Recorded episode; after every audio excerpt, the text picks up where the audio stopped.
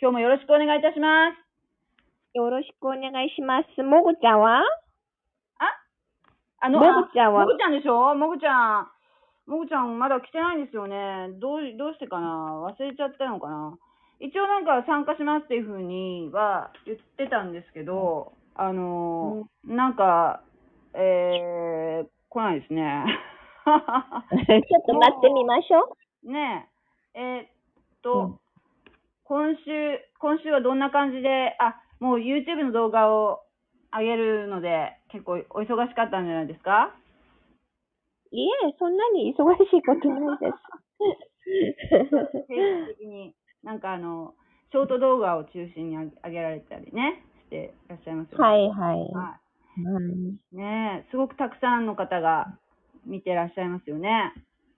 まあ、ショーツはね、結構、うんんスピスピードがあるというか、うんうん。上げたらすぐ見ますね。ううんうんん。本当うに。んなんか短いし、ん？難しい？短いから、うん。うん、見やすい。見やすいね。見やすうんい、すごくいいと思う。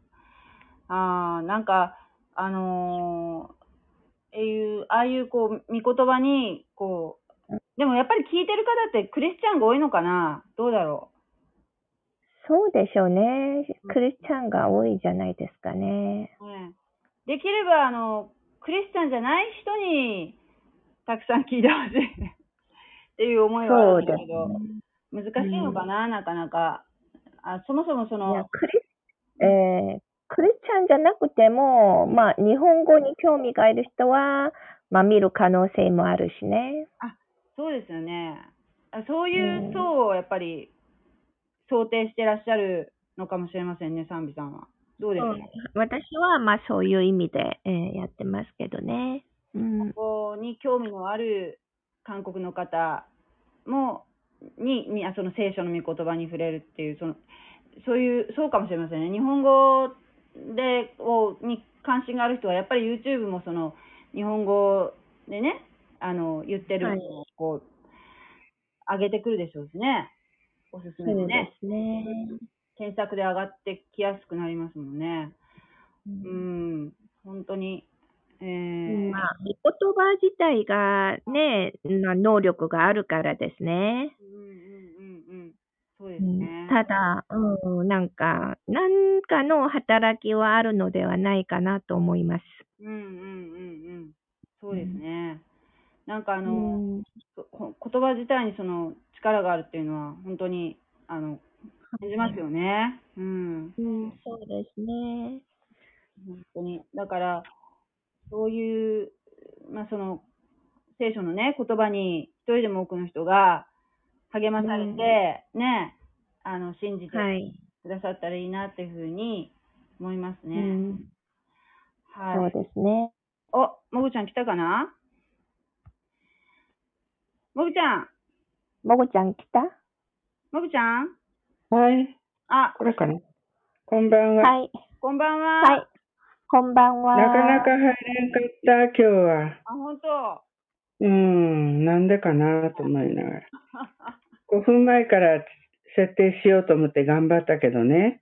5分前からやってたのに？えうー、ん、なかなか入入れんかった。あ、よろしくお願いします。はい。よろしくお願いします。今日は出エジプトの15章と16章を読んでいきたいと思いますね。す。はい。それでは、15えーっと、使っている聖書は、新海訳2017年版です。15章の1節から、じゃあ、もぐちゃん、えー、そのさん、最後に私、はい。順番でお願いいたします。はい。よろしくお願いします。お願いします。その時、モーセとイスラエルの子らは、主に向かってこの歌を歌った。彼らはこう言った。主に向かって私は歌う。あ、ちょっとごめん、ちょっと。主は、主はご、ご意向を極み、極みまで表され、馬と乗り手を海の中に投げ込まれた。主は私の力、また船歌。主は私の救いとなられた。この方こそ私の神。える。私この方を私は崇める。主は戦人、その皆は主。主はファラオの戦車とその軍勢を海の中に投げ込まれた。襟抜きの補佐官たちは足の海に沈んだ。資源が彼は石のように深みに下った。主よ、あなたの右の手は力に輝き、主よ、あなたの右の手は敵を打ち砕く。あなたは大いなるご意向によって、向かい立つ者たちを打ち破られる。あなた、あなたが燃え、燃える怒りを発せられると、それが彼らを刈り株のように焼き尽くす。あなたの鼻の息で水は積み上げられ、流れは石のようにまっすぐに立ち、大水は海の真ん中で固まった。敵は言った。追いかけ、追いつき、略奪したものを分けよう。我が欲望を彼らによって満たそう。剣を抜いて、この手で彼らを滅ぼそう。あなたが風を吹か吹かせられると、海は彼らを覆い、彼らは鉛のように大いなる水の中に沈んだ。主よ、神々のうちに誰かあなたのような方がいるでしょうか？誰があなたのように聖であって輝き、称えられつつ恐れられ、苦しい技を行う方がいるでしょうか？あなたが右の手を伸ばされると、死は彼らを飲み込んだ。あなたがあがなわれたこの民を、あなたは恵みをもって導き、道からで、道からをもって、あなたの聖なる住まいに伴われた。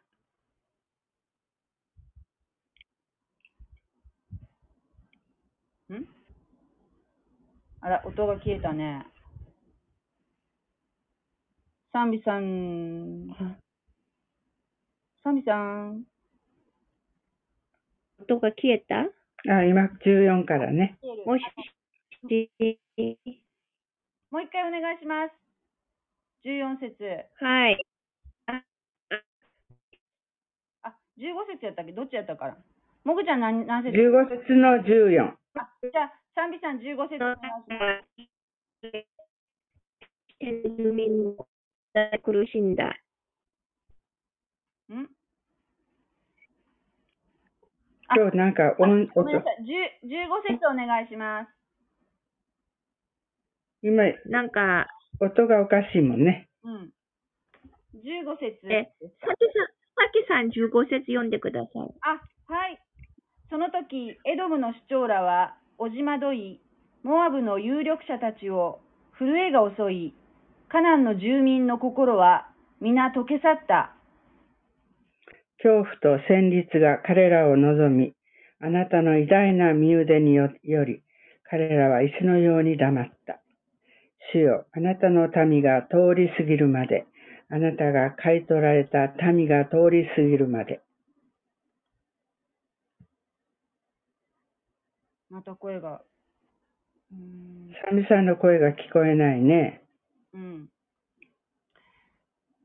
ちょっと、あえー、あ、今聞こえた。もしもし。あ、の、今ね、あの、あんまり聞こえないんですよ。もぐちゃんのも、ああの、さきさんのも。うん。えーいや、あの、なんか聞こえなくて、えー今また聞こえるけど、ちょっとおかしいですね、今日。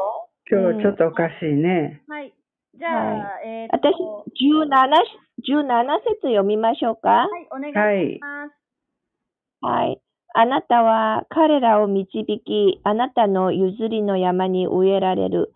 主よ、見住まいのためにあなたが、あなたがお作りになった場所に、主よ、あなたの御手が固く立てた聖女に、主は、とこしえまでも、すべ収められる。ファラオの馬が戦車や騎兵とともに海の中に入ったとき、主は海の水を彼らの上に戻された。しかし、イスラエルの子らは海の真ん中で乾いた地面を歩いていった。その時、アロンの姉、女預言者ミリアムがタンバリンを手に取ると、女たちも皆タンバリンを持ち、踊りながら彼女について出てきた。ミリアムは人々に答えて歌った。主に向かって歌え。主はご意向を極みまで表され、馬と乗り手を海の中に投げ込まれた。モーセはイスラエルを足の海から旅立たせた。彼らはシュルの荒野へ出て行き、三日間荒野を歩いた。しかし彼らに彼らには水が見つからなかった。彼らはマラに来たが、マラの水は苦くて飲めなかった。それでそこはマラという名で呼ばれた。民はモーセに向かって、我々は何を飲んだらよいのか、と不平を言った。モーセが主に叫ぶと、主は彼に一本の木を示された。彼がそれを水の中に投げ込むと、水は甘くなった。主はそこで彼らに掟と定めを授け、そこで彼を心彼を試み。そして言われた。もしあなたの神、主の御声にあなたが確かに聞き従い、主の目にかなうことを行い、またその命令に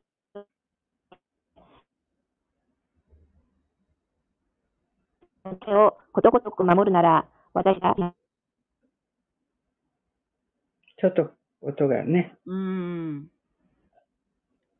なんか今日調子悪いね。調子悪いね。えー、っと、うん、じゃあちょっと26節やね、今ね。26節ちょっと読みますね、うん、私ね。賛美さんごめんなさい。うん、ちょっと一回26節読みます。そして言われた。もしあなたの神、主の御声にあなたが確かに聞き従い、主の目にかなうことを行い、またその命令に耳を傾け、その掟をことごとく守るなら、私がエジプトで下したような病気は何一つあなたの上に下さない。私は主、あなたを癒すものだからである。そ私が言う、うん、こうして彼らはエリームに着いた。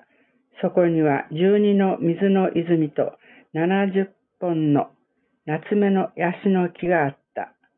夏目ヤシの木があった。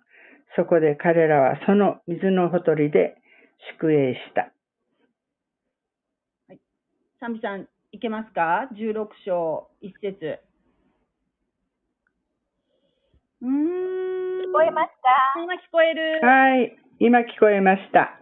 あ、聞こえました。はい、イスラエルの前回週はエリムから旅立ち、エジプトの地を出て、第二の月の15日にエリムとシナイとの間にある真のはいその時、イスラエルの全改宗は、この荒野でモーセとアロンに向かって不平を言った。イスラエルの子らは彼らに言った。エジプトの地で肉鍋のそばに座り、パンを満ち足りるまで食べていた時に、我々は主の手にかかって死んでいたよ、死んでいたらよかったのだ。事実、あなた方は我々をこの荒野に導き出し、この集団全体を飢え死にさせようとしている。主はモーセに言われた。見よ、私はあなた方のために天からパンを降らせる。民は外に出て行って毎日その日の分を集めなければならない。これは彼らが私の教えに従って歩むかどうかを試みるためである。6日目に彼らが持ち帰って整えるものは日ごとに集める分の2倍である。それでモーセとアロンはすべてのイスラエルの子らに言った。あなた方は夕方にはエジプトの地からあなた方の導き出した、導き出したのが主であったことを知り、朝には主の栄光を見る。主に対するあなた方の不平を主が聞かれたからだ。私たちが何だというので、私たちに不平を言うのか。モーセはまた言った。主は夕方にはあなた方に食べる肉を与え、朝には満ち足りるほどパンを与えてくださる。それはあなた方が主に対してこぼした不平を主が聞かれたからだ。一体私たちが何だというのか。あなた方の不平はこの私たちに対してではなく、主に対してなのだ。モーセはアロンに言った。イスラエルの全改宗に言いなさい。主の前に近づきなさい。主があなたの、あなた方の不平を聞かれたからと。アロンがイスラエルの全会衆に告げたとき、彼らがアラノの方を振り向くと、見よ、主の栄光が雲の中に現れた。主はモーセに告げられた。私はイスラエルの子らの不平を聞いた。彼らに告げ告げよ。あなた方は夕暮れには肉を食べ、朝にはパンを満ち足りる。パンで満ち足りる。こうしてあなた方は私があなた方の神、主であることを知る。あー、サミさん、サミさん聞こえん。はい。あ、あ聞こえた。すると、き聞こえた？うん聞こえた。すると、その夕方、うずらが飛んできて宿営を覆った。また朝になると宿営の周り一面に露雨が降りた。その一面の露雨が消えると、見よ、荒野の表には薄く細かいもの、地に降りた霜のような細かいものがあった。イスラエルの子らはこれを見て、これは何だろう？と言い合った。それが何なのかを知らなかったからであった。モーセは彼らに言った。これは主があなた方に食物としてくださったパンだ。主が命じられたことはこうだ。自分の食べる分に応じて、一人当たり1オメルずつ、それを集めよう。自分の天幕にいる人数に応じて、それを取れ。そこでイスラエルの子らはその通りにした。あるものはたくさん、あるものは少しだけ集めた。彼らが何をメール、をメールあるかそれを測ってみると、たくさん集めた人にも余ることはなく、少しだけ集めた人にも足りないことはなかった。自分が食べる分に応じて集めたのである。モーセは彼に言った。誰もそれを朝まで残しておいてはならない。しかし彼らはモーセの言うことを聞かず、ある者は朝までその一部を残しておいた。すると、それに虫が湧き、臭くなった。モーセは彼らに向かって怒った。彼らは朝ごとに各自が食べる分量の分量を集め、日が高くなるとそれは溶けた。6日目に彼らは2倍のパンを一人当たり2オメルずつを集めた。回収の上に立つ者たちが皆モーセのところに来て告げると、モーセは彼らに言った。主の語られたことはこうだ。明日は全く休みの日。主の聖なる安息である。焼きたいものは焼き、煮たいものは煮よ。残ったものはすべて取っておき、朝まで保存せよ。モーセの命じた通りに、彼らはそれを朝まで取っておいた。しかしそれは臭くもならなかならず、そこにウジ虫も湧かなかった。モーセは言った。今日はそれを食べなさい。今日は主の安息だから。今日はそれを野で見つけることはできない。6日の間、それを集めなさい。しかし、7日目の安息には、それはそこにはない。7日目になって民の中のある者たちが集めに出て行った。しかし何も見つからなかった。主はモーセに言われた。あなた方はいつまで私の命令と教えを拒み、守らないのか。心せよ。主があなた方に安息を与えたのだ。そのため、6日目には2日分のパンをあなた方に与えている。7日目にはそれぞれ自分のところにとどまれ、誰も自分のところから出てはならない。それ、それで民は7日目に休んだ。イスラエルの家はそれをマナと名付けた。それはあコエンドロの種のようで白く、その味は蜜を入れた薄焼きパンのようであった。モーセは言った。主が命じられたことはこうだ。それを一オメル分、あなた方の子孫のために保存しなさい。私があなた方をエジプトの地から導き出したときに、荒野であなた方に食べさせたパンを、彼らが見ることができるようにするためである。モーセはアロンに言った。壺を一つ持ってきて、マナを一オメル分その中に入れ、それを主の前に置いて、あなた方の子孫のために保存しなさい。主がモーセに命じられた通り、アロンはそれを保存するために、サトシの板の前に置いた。イスラエルの子らは人が住んでいる土地に来るまで40年の間、マナを食べた。彼らはカナンの地の境に来るまでマナを食べた。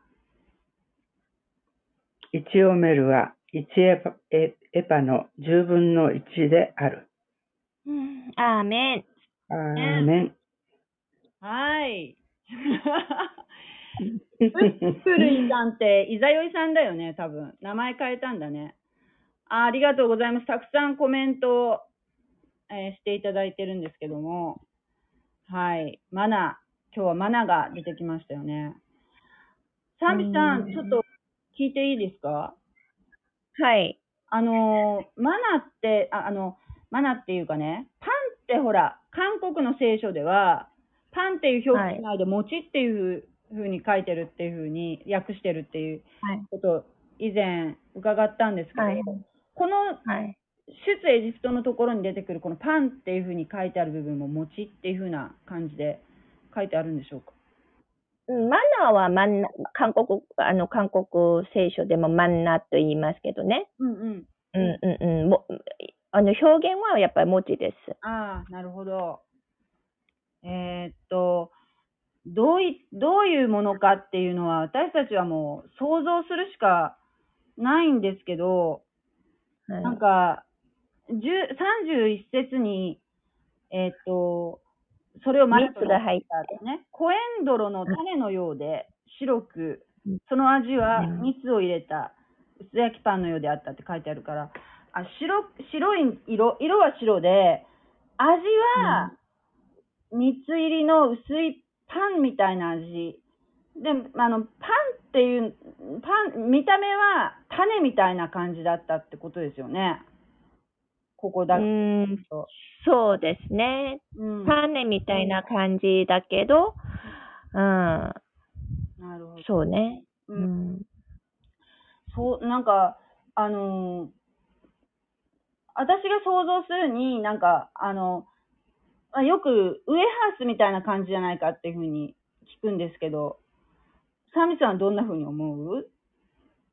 韓国にちょうどマンナの ような味のお菓子があるので、蜂蜜がちょっとは入ったような感じの、うーん、なんか、はい、こう、あの、あの、お菓子のような感じじゃないかなと私は個人的に想像してますけどね。うん。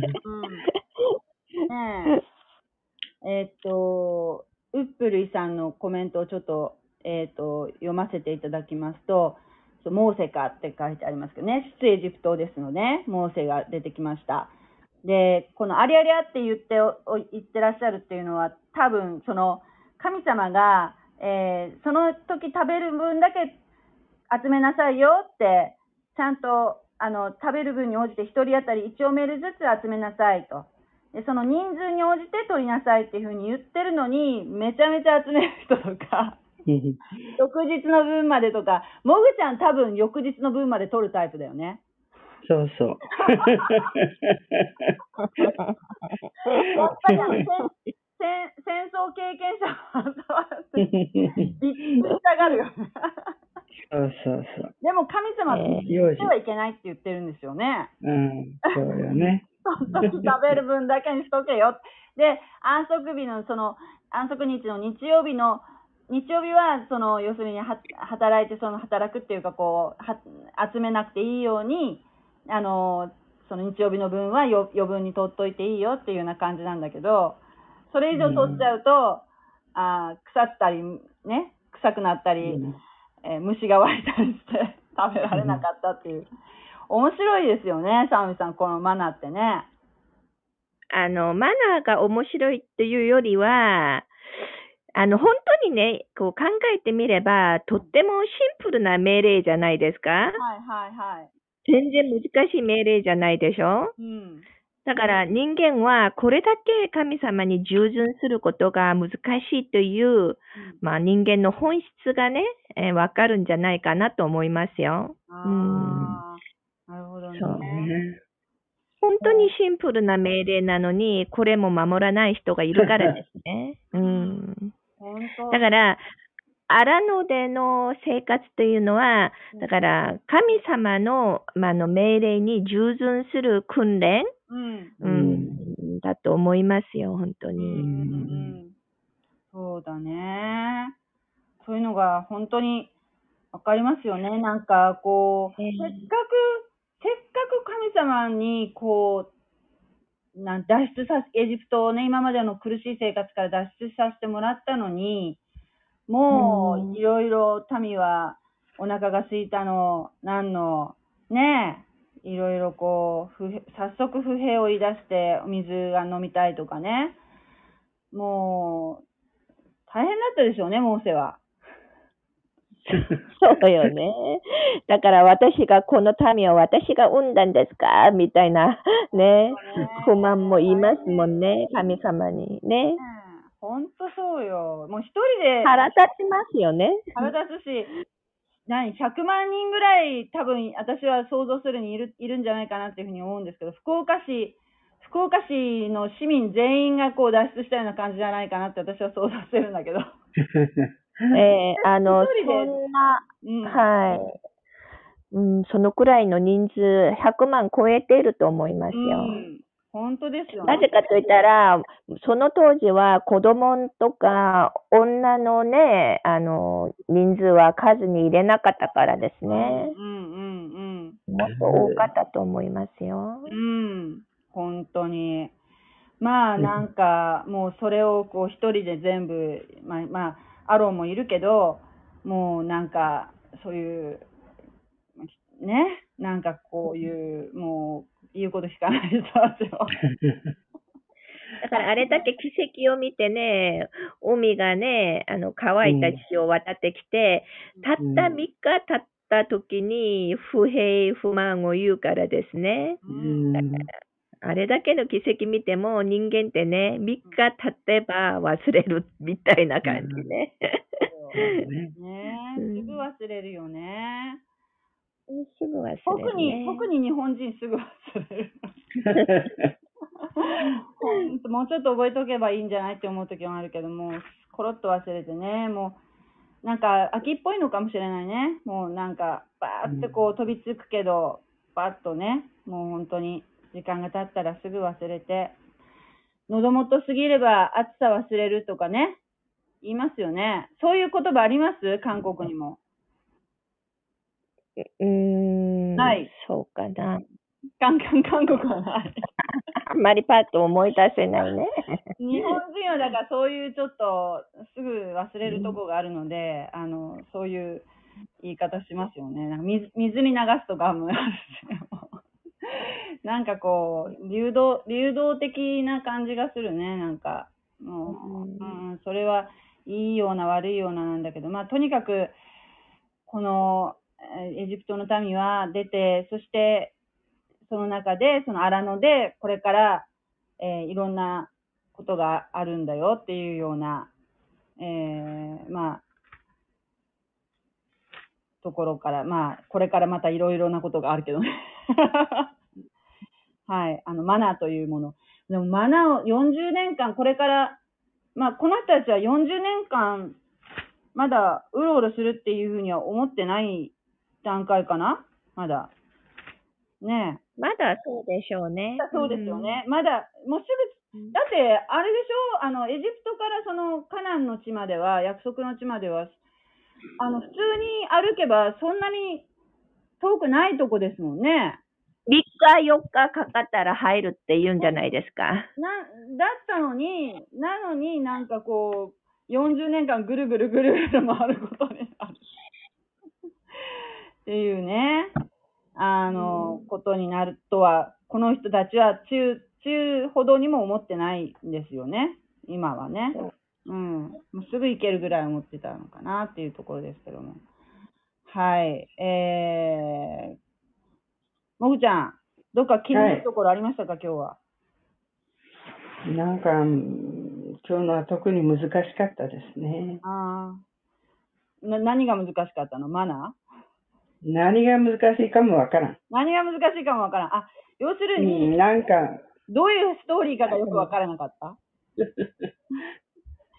あの、荒野に出てきたでしちょあの、神様に導かれて、海がバコーンと割れて、逃げて、そしたら、うん、海が閉じて、エジプトの兵隊はみんなし、王王様もみんな死んじゃったでしょ？そこ辺はわかるよ。うん。そその後そこ、辺はわかる。その後、今度、うん今度ね、その海を渡ったところっていうのは、もう荒涼としたところなんですよ。荒涼とした、もうんう、荒野、荒野よ、荒野。ね？で、そこ、うん。そこを通らんと、通らんことには、その神様が約束してた、もともとほら、あのーえっと、アブラハムとかイサクとかヤコブがいたね、うん。あの土地から出てエジプトに400年前だっけ？に、あのうん。エジプトに逃げてきたわけじゃないの。あの、干ばつでね、ほら、えっと、ヤコブの時ね。で、うん。で、その、その人たちがめっちゃ増えたんよ、エジプトでう。んだけど奴隷生活を送っとったんよ。いつの間にかね。そして、うんでさあ、いよいよ帰りましょうっていうところで、モーセっていう人が神様に立てられたんよね。モーセが。うんああなたが導きなさいって言われたの。で、えー私できませんって言ったけど、いや、でもやれって言われて、じゃあやりますって言って、やってるのよ。そしたら、うんで、あの、民を導き出したまではよかったんやけど、今度は、もうなんも水もなんかどこか、どこから水が出とうかもわからんし、食べ物もないし、もうみんな気の身気のままで出てきてるからね。それで、神様に、その、お腹が空きましたとか言ったら、神様が、じゃあ、じゃあ、マナーをあげようとかね。あの、お水うん。はじゃあこうやってきれいにしてあげるから、これ飲みなさいとか言って、いろいろ与えてもらってるんだけど、うんうん。だけど、なんか、まあ、そこで、そ、そこの話を。神様に、うん、願ったらくくださったっていうところよね、今ね。うんうんうんそうそうそう。そんな風に言われたら、ああ、そうかってわかるよ。今日のとこはそこよ。でさ、うんじゃあ、で、あとに、え何、あの、まあ、一週間もせんうちに、元のその、うんアブラハムたちがいたね、アブラハム、イサク、ヤコブがいたところに、た到着するはずやったんよ、予定では。うんうん、そうだね。そんな距離感ないんよ、そんなに。なのに、まあ、いろんなことが起きました。40年。そうこれ、こその続きはまた来週なんですけどね。はい。今からその40年を知るわけね。そう、なんで40 40年かかってしまうようになって、2、3、うん2、3日で、2、3日というか、まあ1週間弱で行けるところを、なんで40年間さまよわなきゃいけなくなってしまったのでしょうかっていうんですよ。ねうん。はい、えっ、と、ウップルイさん、ルウップルイさんが、えっ、とう、んエジプトから追いかけてきた人を避けるために海が割れたのねって書いてあるね。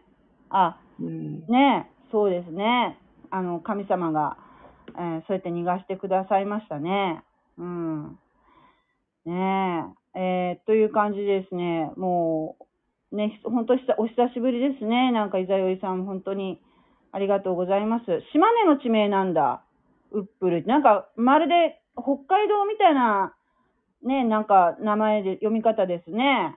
私、あのーそれこそなんか、北方領土かなんかになんかありそう、ありそうな名前だなと思ったんだけど。ねえ、初めて知りました、ウップルイっていうのね。もぐちゃん知ってた、ウップルイって。知らない。16島って書いてウップルイ、16時まで書いて、うっぷるいっていううん、読むって。の。へえー、すごいね。すごい読み方、全然想像つかない読み方ですね。うんねねえ、本当に、あの、結構でも漢字の読み方って日本ってなんか、例えば名前とかって、あの、ものすごく当て字じゃないけど、なんかこう、ん割と自由っていうか、あの、え。うん。元のね、漢字の、えー音、音とは、えー全然こう結びつかないような読み方をすることあるよね、もぐちゃん。うん、そうね。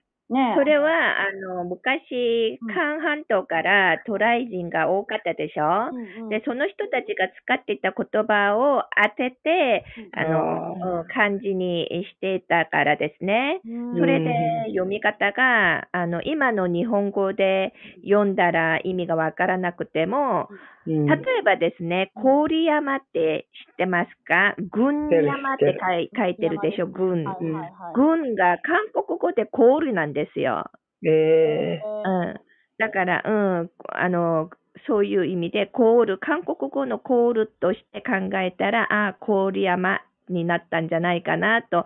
で、韓国の人の方から考えると、なんとなく納得がいくような読み方って結構ありますからー。ね。なるほどだから、あの、清水と書いて、あの、清水とか読むじゃないの？清水うん、ね。読む読む。清水と書いて清水ね。うんだから、清い水は韓国語で、昔の韓国語でシミだったんですよ。へーあの、だから今使われてない言葉ですけどね、今はセムって言いますけれどもね、昔の韓国の古代の言葉は、それがシミ、特に糸からね、湧き出るきれいな水をシミと言いますけれどもね、で、その清水市の遠隔、市の遠隔とかがあるんじゃないですか？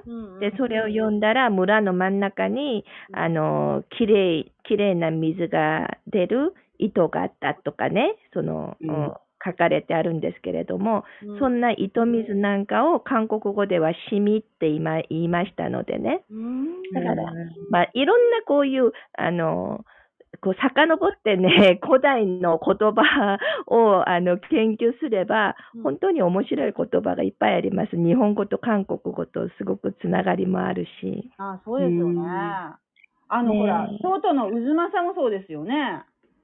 うん、むつまさも。渦政って、あれ、渦政って読む、読むとはなんか思わないもんね。なんであんな読み方するんだろうっていう思いますもんね。だから私もね、本当に、ああ、これはなんで日本語こんなに読むのかなと、ちょっとね、不思議に思われて、なんかちょっと探してみたり、研究してみたらですね、やっぱり、あの、いろいろ、あの、つながりがあったり、うんありますよ。うん。これはなんかね、どうなのかわかんない、本当かなとか思ったことがあるんですけど、福岡に和白っていうとこがあるんですけど、和白っていうのは古い朝鮮の言葉で会議っていう意味だっていうのをなんか、なんか本で読んだことがあるんですけど、そういうの、はいはいはい。うん。そうです。え？和白は、あの、白木時代の、うんあの、貴族たちの集まり、会議、はい、それを和白って言ってましたよ。えー、本当ですか、えーそうですやっぱ本当なんだあの、韓国、はい。あれ、あの、和、和と白、白と書くでしょ？はいはい。うん。はい。ニューアの和と白と書くでしょ、はいね。はい。はいはい。それ、それですよ。韓国語であの読むとファーベックですけれどもね。うんはい。それ昔、白木時代の、あの、貴族の集まりの会議だったです。それで、政治とかいろいろ、あの、会議を経て、今のような国会みたいな感じでしょうね。なるほどね。ええもう今はもう。だから、お大磯湾とかね、大磯も韓国語でいらっしゃいませみたいな感じなのね。大磯ロングビーチとかの、あの、神奈川の？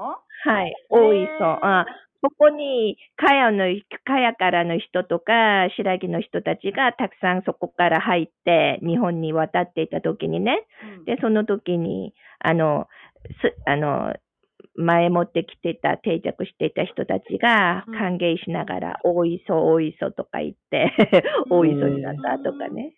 大磯はね、歓迎します、いらっしゃいませ、みたいな感じなのね。ええなんか、さよならのさらば、さらばっていうところもあるでしょ。うんううん。ん。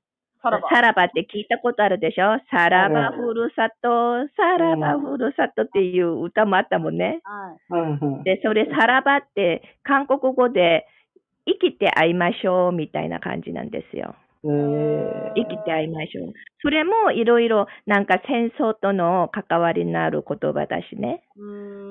今私もだいぶ忘れてしまいましたけれども、うんうん、現役で歴史ツアーの案内したりしたときは、本当にいっぱい勉強して研究しましたよ。ああ、ええガイドさんされてた時ですね。うん、そうです。ん本当に、わあ、またその話を、いつかもうちょっと深掘りして聞きたいですね。なんか、あの、ガイドさんの時の話とかね。もう私たち、日本、日本の地名とかのそういう由来みたいのはもう、サンビさんの方がよっぽどしご存知ですね、じゃあ。そうびっくりした。よく勉強されてますよね。意外となんか短すぎて全然知らないことっていっぱいあるんですよね。うん。でもまあ、あの、やっぱり一番まあ近いうん、隣の国ですからね、密接な関わりがあるからですね。うんうんまあ日本の歴史と韓国の歴史を別々にあの考えることはないですよ。本当に、うん、すごい、言葉がひょっとしたらね深い、あの、かなりもう、昔は同じっていうか、あの、重なってる部分で多かったのかもしれませんね。ひょっとしたらね、行き来がそうですね。そうですね。はい。可能性はありますよね。本当にねありがとうございました。あの、はい、ありがとうございました。はいまたなんかお疲れ様でしはい、ウップリーさんもありがとうございました。ありがとうございました。た。はい。またよろしくお願いします。また、はいはい、また来週会いましょう。はいはい。ありがとうござい。ます。